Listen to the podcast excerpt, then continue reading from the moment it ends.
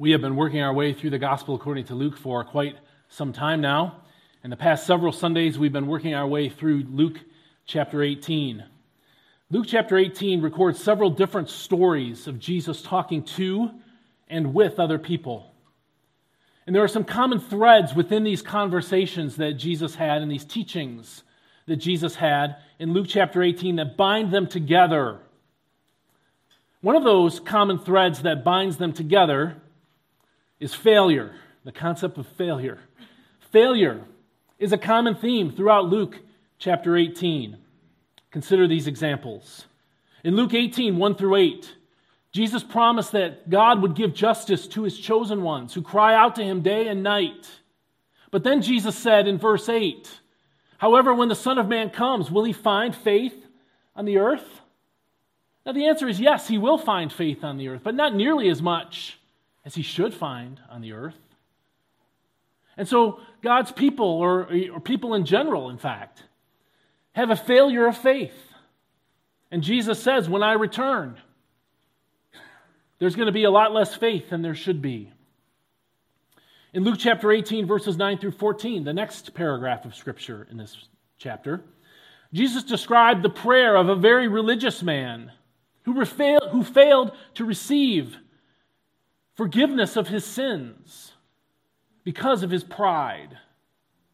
And Jesus concluded about this man and about this situation with these words in Luke 18 14 For all who exalt themselves will be humbled. The failure of forgiveness comes from pride and exaltation of heart. In Luke chapter 18, verses 15 through 17, the disciples failed. They failed to see that Jesus wanted to pray for children who, whom parents were trying to bring to him. They failed to realize how important children are to God, not only because of their um, young nature, but because they embody what the kingdom of God is all about the fact that it needs to be received.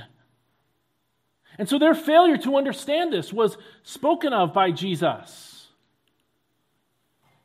In Luke chapter 18, verse 17, when he says, I tell you that anyone who will not receive the kingdom of God like a little child will never enter it. And so there's a failure to be childlike in your faith and thus receive the kingdom that God has promised. Going forward in Luke chapter 18, verses 18 through 30, Jesus met with a rich man who wanted to know what he lacked in salvation. If ever there was a softball evangelism opportunity, this was it. A man who came to Jesus asking what he lacked. And Jesus gave him a hard truth. Jesus commanded him to abandon everything and follow Jesus. Follow him in faith. And this man refused. He failed to receive eternal life. And about that, Jesus said this that it's easier for a camel to go through the eye of a needle than for a rich man to be saved. And the disciple said, Failure is guaranteed then. Who then can be saved? In Luke 18 26. And so, one story after another, after another in this passage is about somebody's failure. It's not about total failure, but it's about some level of failure, in the words of Jesus. Finally, in uh, verses 31 through 34, the 12 apostles that Jesus hand selected were given a word of instruction from Christ Himself alone, a private word that was for them only, and it was a forewarning of His coming crucifixion and resurrection. And just like other people in this, in this situation, in this story, they failed. They failed to understand what Jesus was saying. And the scriptures tell us in Luke 18 34, the disciples did not understand any of this. Its meaning was hidden from them, and they did not know what he was talking about. And so, do you see the common thread of failure that runs through every paragraph of Scripture here in Luke chapter 18? Jesus is pouring out so much truth, and yet disciples and non disciples alone just fail to see its implications, to see its importance to receive all that God has offered. And so we have a record of all kinds of failure in this section. And many of them involve the failure to be saved. Many of these passages describe people who ultimately don't receive the free gift of salvation in Jesus Christ. Now, sometimes in life, we, we, feel, we feel like failures. We encounter failure. And we encounter it in such mass proportions that we wonder if anybody can even succeed. I took a computer class like this once when I was in college. And I think it was the instructor's fault. He was a new teacher and knew a lot about computers, not necessarily so much about teaching. And his lectures were so hard to follow and so muddled and so missing in such key information that I think we all went to the computer lab saying, Who then can be saved? Like, who, how is anybody going to pass this class because we don't understand what the man's talking about? And when you encounter a situation like that where there is so much failure and, and so much um, just a lack of ability to succeed, you wonder, Can anybody succeed? And if so, what does it look like when somebody does not fail? What does success look like? And since salvation is one of the major themes also in this passage, we wonder what it looks like when somebody is saved. If all these people come to Jesus, they go to the temple to pray, but they're not saved, and they come to Jesus and ask, What do I do to inherit eternal life? and they go away unsaved. What does it mean for someone to be saved? What does that look like? And thankfully, Luke 18 does not conclude with failure, it concludes with success. It shows us what it looks like when someone is saved. And this passage of scripture that we come to this morning, this story about Jesus and his encounter with a blind man, answers a really important question for us. And it's a question that ties together every passage of scripture in Luke 18. And I'm going to try to show you how they all tie together in this one story from Luke chapter 18 verses 35 through 43 about Jesus' encounter with a blind man. And as we look at this passage of Scripture together, we're going to see the answer to this question What kind of person does Jesus save? What kind of person does Jesus save?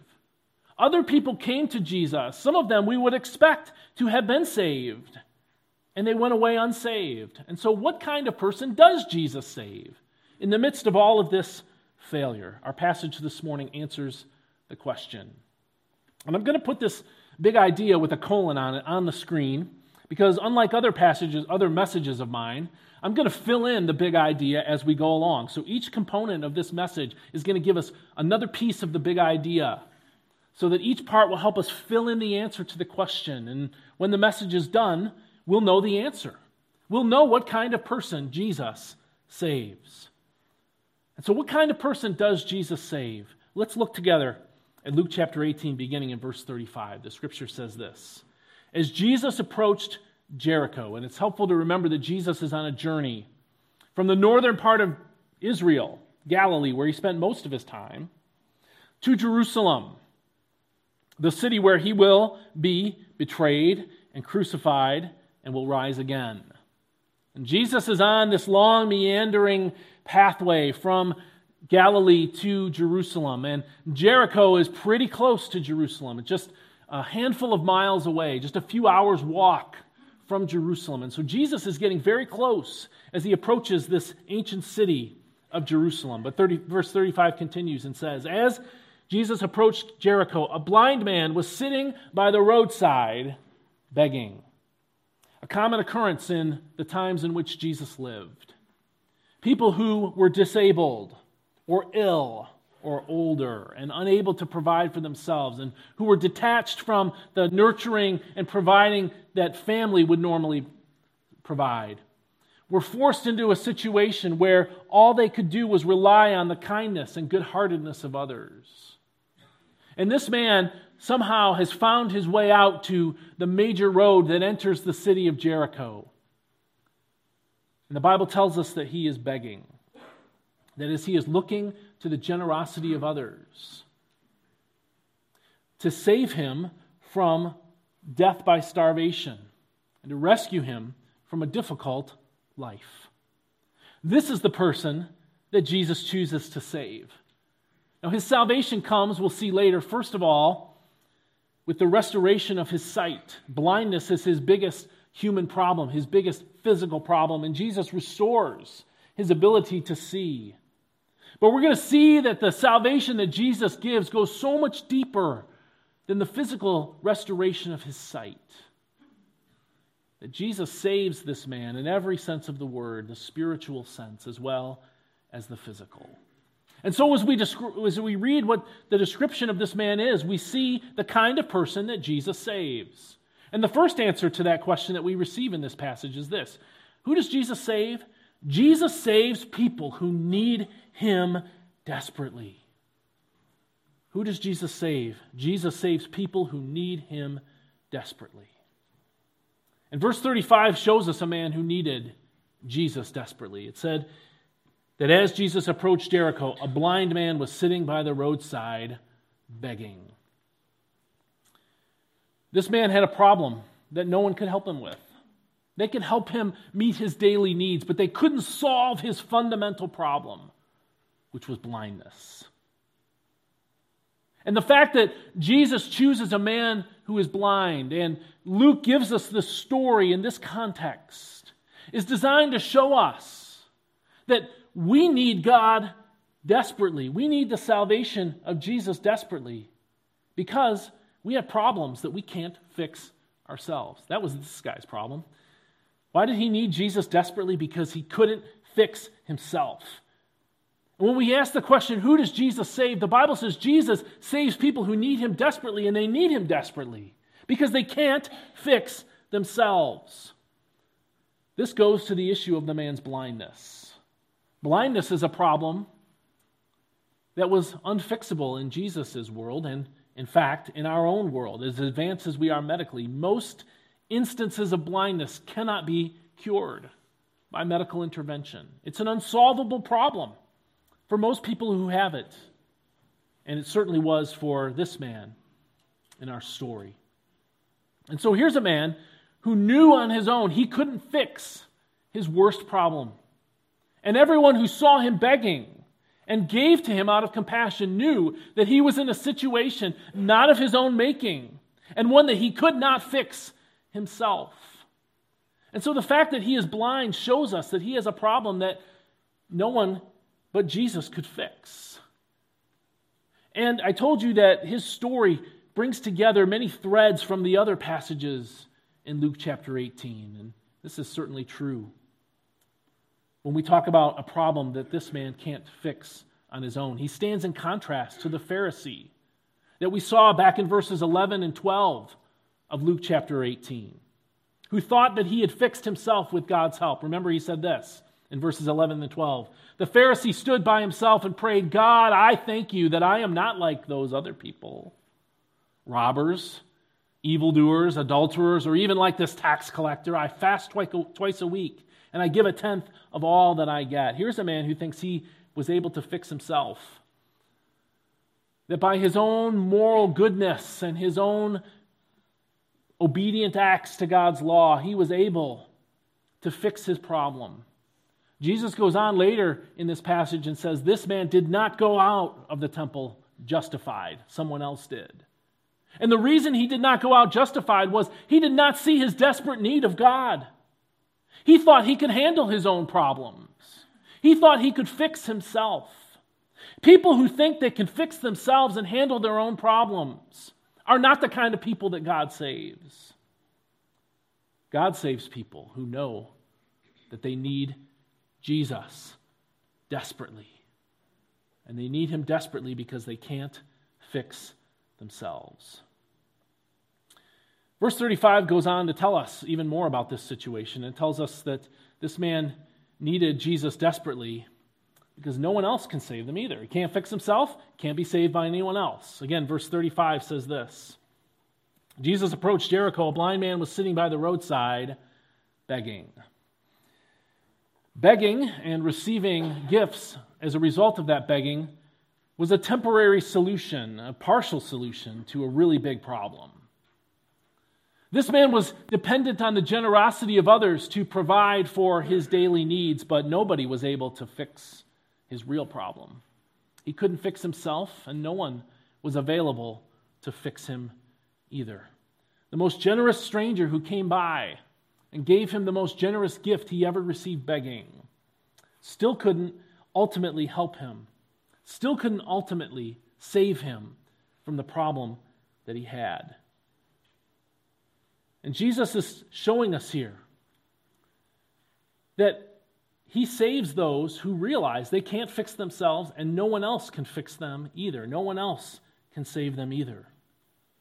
And again, in this section, we see another contrast to what Jesus has shown us already in Luke chapter 18.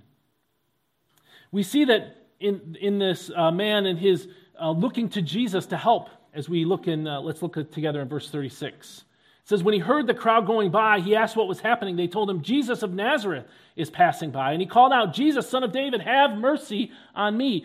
No one else could fix this man's problem, which is why he called out to Jesus so loudly and so earnestly, because he realized that Christ could do what no one else could do for him. And in so doing, he illustrated something that Jesus had said when Jesus was talking to, in an earlier passage in Luke 18, to the man, the rich young man who came to him and said, What do I lack? And Jesus commanded him to give everything he had to the poor and come and follow Jesus. The Bible says the man went away sad because he had great riches. He was unwilling to do what Jesus said. And so he went away unsaved.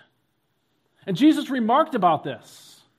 He talked about the truth of God doing the impossible to save those who can't fix themselves and be fixed by anyone else. He says this in verses 25 through 27 Indeed, it's easier for a camel to go through the eye of a needle than for someone who is rich to enter the kingdom of God. And the disciples are perplexed by this saying. They don't say, Yeah, that's right, the rich people are terrible. God loves to save other people. No, they say in the next verse, who can be saved? They realize that if rich people can't get saved, then what hope do the middle class, if there were, were any in those time period, and the poor have? And Jesus said this What is impossible with men is possible with God. This is why Jesus chose a blind man in an impossible situation to receive salvation and to illustrate all of these truths that we're talking about. Because everyone would see God doing the impossible for this man when they healed, when he healed his blind eyes. And so, what is common about people that Jesus saves? What makes someone the kind of person that Jesus is willing to save? It is the kind of person who needs him desperately. We need him desperately because we can't fix ourselves and because no one else can save us. We need the power of God to do the impossible. And the truth of the matter is that even after we are saved, we still need God desperately. We don't get saved and receive a lift from the desperate situation that we're in, and then we're good to go on our own. The Bible says the, the Christian life is a constant understanding of our desperate need of God and His work in our lives. And in fact, we put ourselves in spiritual jeopardy when we think that we don't need the grace of God to operate. Jesus said this to the church in Laodicea in the book of, in the book of Revelation. In Revelation chapter 3, verse 17, he said, You say, I am rich, I have acquired wealth, and do not need a thing. But you do not realize that you are wretched, pitiful, poor, notice this next word, blind, and naked. Here was a church who thought because they were prosperous that they had everything, that they'd fixed all their problems, and that Jesus coming into their lives had fixed everything else. And Jesus is saying, Your arrogance has caused you to move away from me as the source of your power. You fail to understand that the Christian life is a life of desperate need. So, the ones that God saves are those who need Him desperately, but even once we are saved, we still desperately need the power of God to work in our lives every day. What kind of person does Jesus saves? Jesus saves people who need Him desperately. That's the first part of our big idea for today's message. Jesus saves people who need him desperately. But there's more to the story. As we continue our reading in verse 36, The Bible says when this man, this blind man, heard the crowd going by, he asked what was happening. They told him, Jesus of Nazareth is passing by. He called out, Jesus, son of David, have mercy on me. And in so doing, by speaking this way, he tells us again the kind of person that Jesus saves. He tells us that not only is it someone who realizes their desperate need, but that it's someone who calls on his mercy boldly. Jesus saves people who call for his mercy boldly. There was a subtle change in, this, in these two verses that I just read that I wonder if you noticed. It's subtle, but oh, is it powerful, and oh, is it important for us to see. Look again at verse 36. It says, When he heard the crowd going by, so here's the man sitting by the roadside, can't see a thing. But he's been sitting there probably for a long time, and he knows what the normal patterns of traffic sound like. He knows that maybe on a big market day there are carts that go by, and he knows what they sound like, and he knows what traffic at noonday sounds like, and he's well familiar with the patterns of travel on this road. And all of a sudden, there is a loud commotion, a huge number of people, unlike he's ever seen before. And they're making a ruckus like he's never heard before. And he's trying to sort out what all this means. And so he finally just calls out to somebody going by for help. Tell me what's going on, he asks. What's happening? And notice what they say to him. Now, Jesus, now this, Luke doesn't tell us who this is, he just says it's the crowd. So we don't know if these are actual genuine followers of Jesus or if they're just interested parties. But somebody clues him in in verse 37. It says they told him, Jesus of Nazareth is passing by. Now, by saying Jesus of Nazareth, whoever answered this man's question was using the common lingo of their day.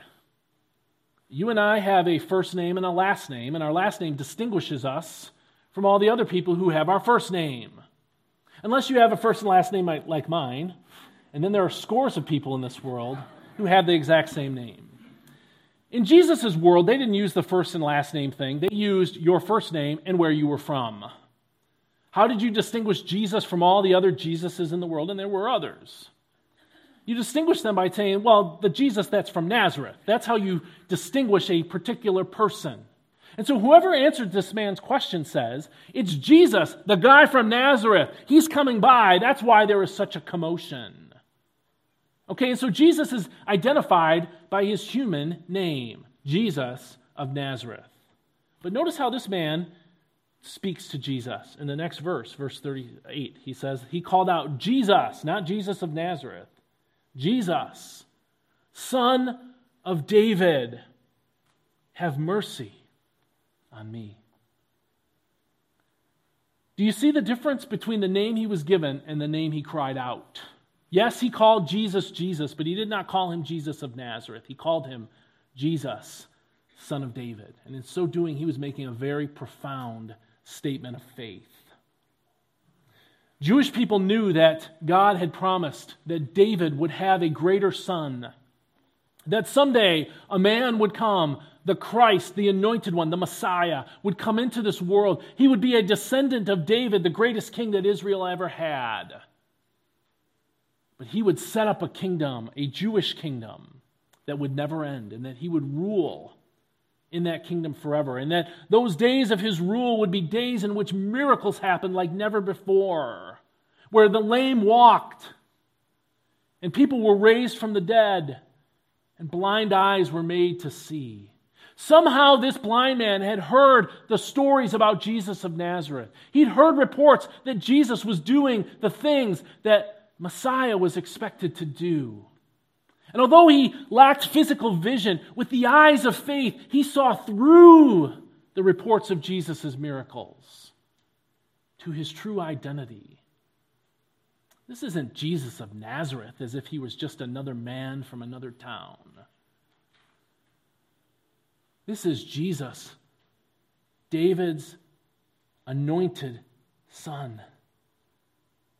And he saw and he heard, he saw spiritually speaking, when he heard about the miracles, exactly what the miracles were to teach. Now, I've taught this in other passages in Luke that the purpose of the miracles that Jesus did were to authenticate him as a person so that people would know that he was not merely a man or a great teacher, but that he, in fact, was someone else. Whoever was following Jesus and leading the way and called him Jesus of Nazareth had heard and seen Jesus do great things, but they were blind to the meaning of those things. This man who is physically blind and can't see Jesus personally or physically has his eyes open to the identity of Jesus. He understands that Jesus is someone special, that Jesus is the promised son of David. And he calls out to him for his mercy. Why does he do this? Because he recognizes who Jesus really is. And this is what happens when God saves someone. When God saves someone, he gives them the, the spiritual insight to understand that Jesus is not merely a man, but that he is God, that he is the promised one, that he has the power to do the impossible, to save the impossible sinner, which is every one of us. This man calls out to Jesus boldly because he understands who Jesus is. And by the way, this is the very point that Luke was trying to establish in his writing. All the way back from the very beginning, Jesus or Luke is trying to show us through the lives and teaching of Jesus that Jesus is the son of David, that he is the promised Messiah. Remember back in Luke chapter 1, the prophecy of Jesus' coming that was given to his mother, Mary, and to his adoptive father, Joseph. In Luke chapter 1, I'm going to read verses 26 and 27, and then verses 32 and 33. Notice the insight that is given about the person of Jesus. In the sixth month of Elizabeth's pregnancy, God sent the angel Gabriel to Nazareth. Where's Jesus from? He's from Nazareth. A town in Galilee, to a virgin pledged to be married to a man named Joseph, a descendant of David. That's interesting, isn't it? The passage goes on. The virgin's name was Mary. Then the angel announces this prophecy to Mary, and what he says is this He, that is your son, will be great, and he will be called the Son of the Most High. The Lord God will give him the throne of his father David, and he will reign over Jacob's descendants forever. His kingdom will never end. When Mary received the prophecy that she was about to give a birth to a miraculously conceived child, it was an answer and a fulfillment of God's prophecy that David would have a son who would rule in an eternal kingdom, and that that son would be the son of the Most High God. Many people who heard Jesus teach and even saw his miracles were blind to the reality of who he was, but a blind man who knew he couldn't save himself had his eyes open to the person of Jesus. He cried out to Jesus for mercy because he recognized who Jesus really is. And this is what is common for all those that God saves in Jesus Christ. God saves those who recognize that they have a desperate need. But there's more than just recognizing your desperate need. You need to recognize who Jesus is. That he is not merely a man but that he is God in the flesh, come to fulfill every promise that God ever made to humanity. This man calls out boldly to Jesus for salvation, for help, because he recognized who Jesus really is. And notice this about the man that he called out boldly despite what others thought of him. And this is, again, common to those who receive the salvation that Jesus offers.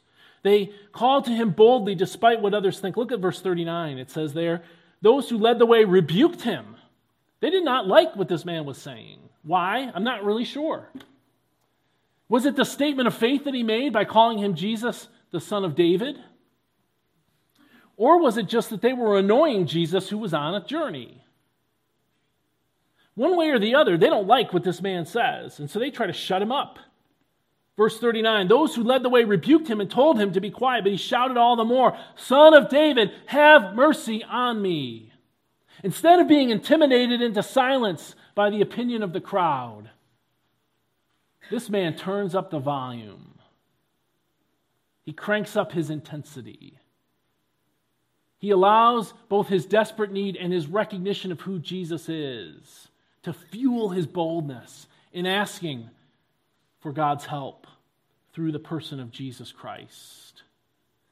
And this blind man then, again, connects something else that we saw here in the Gospel according to Luke chapter 18, at the very beginning of the passage. Jesus told a parable about the boldness that God wants us to have when we call out to Him for his help. In this case, it's a help for justice. But the point of, the, of commonality between this is the boldness. Remember in Luke 18, um, verses 6 through 8, the scripture says, And the Lord God said, Listen to what the unjust judge says, and will not God bring about justice for those who cry, uh, for his chosen ones, who cry out to him day and night? Will he keep putting them off? I tell you, he will see that they get justice and quickly. However, when the Son of Man comes, will he find faith on the earth? This was the the story that Jesus told about the need and our need to have boldness. And this man embodies exactly what Jesus said. He calls out for Jesus boldly, despite what others think. And the reason for this boldness, of course, is that he has faith. They call out to him boldly because they have a faith that he will answer. Look at verses 40 through 42. In verse 40, Jesus hears the cries of this man for his help. And the scripture says Jesus stopped and ordered the man to be brought to him. And when he came near, Jesus asked him, What do you want me to do for you? Lord, I want to see, he replied. Jesus said to him, Receive your sight. Now, notice this. Your faith has healed you. And I've talked about this before in other passages of healing, but the language here is not healing, it's saved. That's why I say this is a passage about salvation. When Jesus says, Receive your sight, what he said was, Your faith has saved you. And the faith that this man had when he heard the reports about Jesus and believed them to be pointing to the person of Jesus, the Son of David. The faith that he had is what generated and caused him to call out and ask for God's help and seek the mercy that he wanted from the Lord. And here's the passage I just read to you where he embodies the boldness that God wants us to have. But the truth of the matter is, again, that although we need boldness to call on Christ for salvation, we also need boldness to call on Him as Christians. The scriptures continue to encourage us that once we are saved, we need to continue to speak to God boldly for the things that we need. Hebrews chapter 4, verses 14 through 16 says, Therefore, since we have a great high priest who has ascended into heaven, Jesus, the Son of God, let us hold firmly to the faith we profess. For we do not have a high priest who is unable to sympathize with our weaknesses, but we have one who is tempted in every way, just as we are, yet did not sin.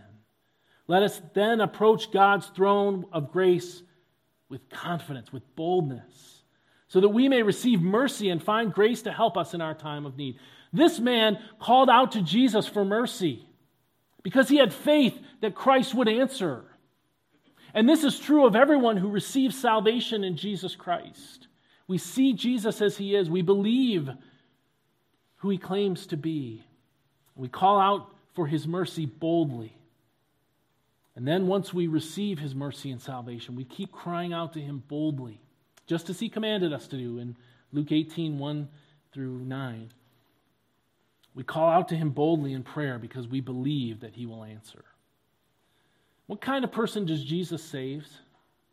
We've seen already that he saves people who need him desperately, and that he saves those who call for his mercy boldly. But there's a third characteristic that this man embodies about those that Jesus saves. And that third characteristic is this Jesus saves people who follow him worshipfully. Jesus saves people who follow him worshipfully. Now, this isn't a condition to receive salvation. It's a product of the salvation that we receive, but it is a product that flows through everyone who receives God's grace, God's mercy in Jesus Christ. And we see it in this man as he embodies so much about everything that is true about those that God saves. In verse 42, Jesus said, Receive your sight, your faith has saved you. And in verse 43, we read these words Immediately he received his sight and followed Jesus praising God. And when all the people saw it, they also praised God. This tells us that those who are saved by God follow him in worship. And let's break this down a couple of different ways. First of all, following him is about discipleship. It's about discipleship. It's about becoming a devoted follower of Jesus Christ. It's about forsaking my own will and my own agenda and doing what God calls me to do in Jesus Christ as his follower. And here, this blind man stands in contrast to the rich ruler in Luke 18, verses 18 through 30. Remember, this man comes to Jesus and says, What do I lack in my salvation? And Jesus said, Well, you just got to obey the commandments, right? Just do what God said and you'll be fine. And the man said, oh, Yeah, I've done that. I'm good. But he's aware that something's still missing. And he says, So what still do I lack? Jesus said this in Luke 18, verses 22 and 23. Jesus, when Jesus heard this, he said to him, You still lack one thing. Sell everything you have and give to the poor, and you will have treasure in heaven. Then come follow me. Jesus commanded this rich man to follow him after he had divested himself of the true gods in his life, you'll remember. The problem with this man was he was disobeying the early commandments that say, You will have no other gods before me. His God was his wealth. Jesus said, Forget your wealth, serve me devotedly, get rid of what you have, and follow me. Jesus commanded him to follow. And what did this man do? It says, When he heard this, he became very sad because he was very wealthy. He failed to receive the salvation in Jesus Christ because he did not want to follow Jesus. The cost was too high. In contrast, the blind man here gladly follows Jesus. He wants to follow Jesus. He wants to be with Jesus when he enters Jerusalem and goes through the things that God had for him there. And this is true of everyone who comes to truly believe in Jesus Christ. Many people make professions of faith. Those that God save show their salvation by following Jesus in discipleship. But we also follow him in worship. Those that Jesus say follow him in discipleship, but we also do it in a worshipful way. Look at verse 43 again. The scripture says, Immediately he received his sight and followed Jesus, praising God. This man was so overwhelmed with what God had done for him, so thankful for God's salvation and grace in his life, so thankful for the restoration of his sight and that God had done what only God can do, that he couldn't help but overflow with words of praise and adoration to God. The Bible says this is what all true believers in Jesus do. We praise Jesus. We tell everyone around us what God has done for us. And the truth of the matter is, this is what Jesus came to accomplish. Jesus came to save people so that we would praise him. Here's a Jewish man who praises him as a result of the faith and the gift of God and the salvation he received. But the Bible says the Gentiles, people like us, also are being saved in order to worship God. Look at this passage from Romans chapter 15, verses 8 through 11. It says, For I tell you that Christ has become a servant of the Jews on behalf of God's truth, so that the promises made to the patriarch might be confirmed. This is everything that, in a nutshell, that's happening in this passage, but I go on. And moreover, that the Gentiles might glorify God for his mercy. As it is written, therefore I will praise you among the Gentiles. I will sing praises of your name. Again, it says, Rejoice, you Gentiles, with his people. And again, praise the Lord, all you Gentiles. Let all the peoples extol him. Why does God save people? Why does he save people who need him desperately? Why does he save people who call for his mercy boldly? Why does he save people who follow him? It's because He wants our worship. He deserves our worship. But He can only have it if He does the impossible work of salvation within us. God saved you for many reasons, but one of them is so that you would follow Him in worship. And what happens when people follow Him in worship? The truth is, it overflows to others.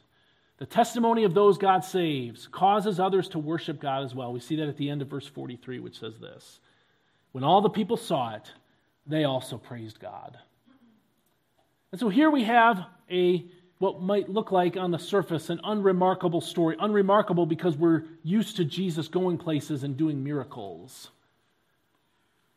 And yet, when we dig between, beneath the surface a bit and think about the implications of what Luke is saying here, we see how this man embodies everything that Jesus has been trying to teach us about those who are saved and those who are not. Who does Jesus save? Jesus, Jesus saves people who need him desperately, not those who think they've got life nailed. Jesus saves people who call for his mercy boldly, not those who say, well, God wouldn't save a sinner like me. And Jesus saves those who follow him worshipfully, not those who just want the benefits, but want to live as undercover Christians from then on. And so, the big idea for this message, the answer to the question, what kind of person does Jesus save, is this Jesus saves people who need him desperately, call for his mercy boldly, and follow him worshipfully. Maybe you've come here this morning and you have a desperate need for God to work in your life. Maybe it's a physical need of some kind, or an emotional problem, or a spiritual issue. Do you understand that God wants to do something more powerful and deeper in your life than just fix your human problems? God wants to save you from eternal damnation and make you a praising follower of His. If you have a desperate need, the call and the command of Jesus is to come and receive His salvation as a gift, but call for it boldly. And then follow Him worshipfully. For those of us who have come to know Jesus Christ as our Savior, we must never get away from this kind of attitude. We must never forget how much we need the grace of God each day. And we must continue to call for it boldly and then live it out and worshipfully in our lives. What kind of person does Jesus save? Jesus saves people who need him desperately, call for his mercy boldly, and follow him worshipfully. I hope you've received the salvation that only Jesus gives.